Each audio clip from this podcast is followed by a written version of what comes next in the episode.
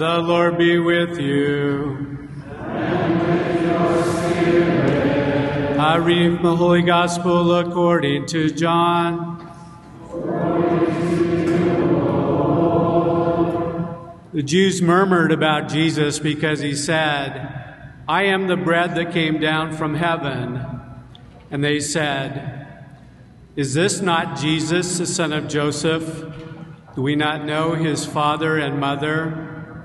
Then how can he say, I have come down from heaven? Jesus answered and said to them, Stop murmuring among yourselves. No one can come to me unless the Father who sent me draw him, and I will raise him on the last day. It is written in the prophets, They shall all be taught by God.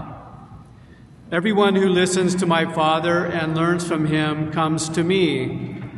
Not that anyone has seen the Father except the one who is from God. He has seen the Father. Amen, amen, I say to you, whoever believes has eternal life. I am the bread of life. Your ancestors ate the manna in the desert, but they died.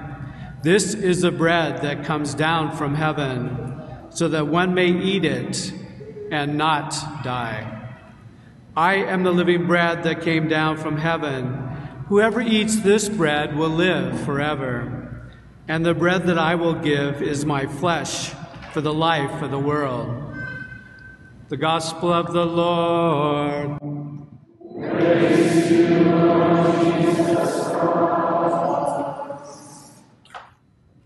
We may not realize it, but we are probably now emerging from one of the most transformable events of our lives the COVID pandemic. And as we emerge, people are beginning to reflect upon this experience, how it has changed them, how it has affected them. And it's interesting to hear people speak of how much they feel they have lost. People have lost the opportunities to be with family and friends, to travel, to be with family at Christmas or Easter or Thanksgiving. We think about everything that we've missed, all the holidays and the holy days. We lost a whole season of Lent and Easter, Christmas, holidays like the 4th of July and Memorial Day and Labor Day. Hundreds of thousands have lost loved ones to this disease. Millions lost their jobs and their homes. If we think about it, life has actually been turned upside down. And some say that probably society will never be quite the same. If this has been our experience here in this country, we can only begin to imagine the experience of people in developing countries. Having enough food and water has always been a struggle for them, and so now it is even worse. Basic health care is almost non existent. And so COVID is a disease that kills even more. Food for the Poor, which I represent, helps the neediest of people in 17 countries in Central and South America. And we may think those people are very far away. The names mean nothing to us. Places like Haiti, El Salvador, Guatemala, Venezuela. And yet, when we watch our television screens, we see these images of immigrants coming to our borders, trying to escape the pandemic, the violence, the drug lords, the poverty. Our name, Food for the Poor, is a little bit of a misnomer. Yes, we provide food and essentials to people and families, but even more than that, we try to help them, to enable them to transform and change their lives, to enable them to become self sustaining. We help them develop cottage industries using resources, things in their own countries that they can make and trade and sell. We build homes. To date, Food for the Poor has built something like 85,000 homes. Probably not the size of our homes, probably the size of this platform. Simple homes with block walls and tin roofs, but a shelter that people never had before. When I was a pastor in a parish, our parish, every Sunday of Lent, we took up a second collection. We collected $5,000. And with that money, we were able to build a home for a family of six in Port au Prince, Haiti. Food for the Poor also assists people with developing wells and water purification systems so that they can have clean drinking water, something we pretty much take for granted. We go to the kitchen or the bathroom, we turn on a tap, and the water comes out. In schools, we provide computers to improve the educational potential for students.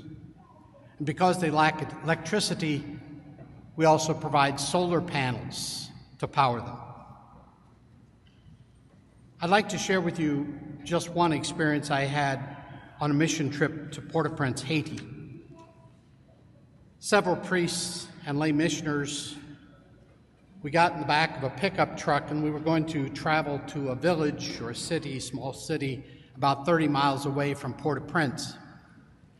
And as we neared that village, we came upon this enormous trash dump, higher than the ceiling of this church and all over it, kids were digging through the trash, trying to find things that they might take home and still use. They were looking for even food that they might eat. And as we approached, the truck stopped, and one lay missioner jumped out of the back, took his brown bag lunch, reached in, and took out a sandwich. He approached a small boy about 10 years old, and he gave it to him. Immediately, the boy stuck it under his shirt. And the missionary was a little surprised. So he said to the boy, He says, Aren't you going to eat that? He said, No, I'm going to take it home to my brother because it's his day to eat. Today, I've come here to invite you to partner with us, Food for the Poor, in reflecting Jesus to the least the last, and the lost who hunger for God's kingdom. Part of my purpose is to tell you about our mission and what we do. But also, we provide these brochures, which you'll find in the pews, that speak even more of our work and what we do. We don't take up a second collection. If you wish, you can put a donation into the envelope you can put it in the collection or you can hand it to me as you leave church today. The scriptures these past three weeks, they've spoken to us of how God satisfies our human hunger for food, for the deepest needs of intimacy, for healing, for justice. St. Teresa of Avila wrote, Jesus has no hands or feet on earth but yours. Yours are the feet and the eyes. Yours are the hands and feet with which he walks to do good. And so today I invite you to partner with us in reaching the poorest of the poor.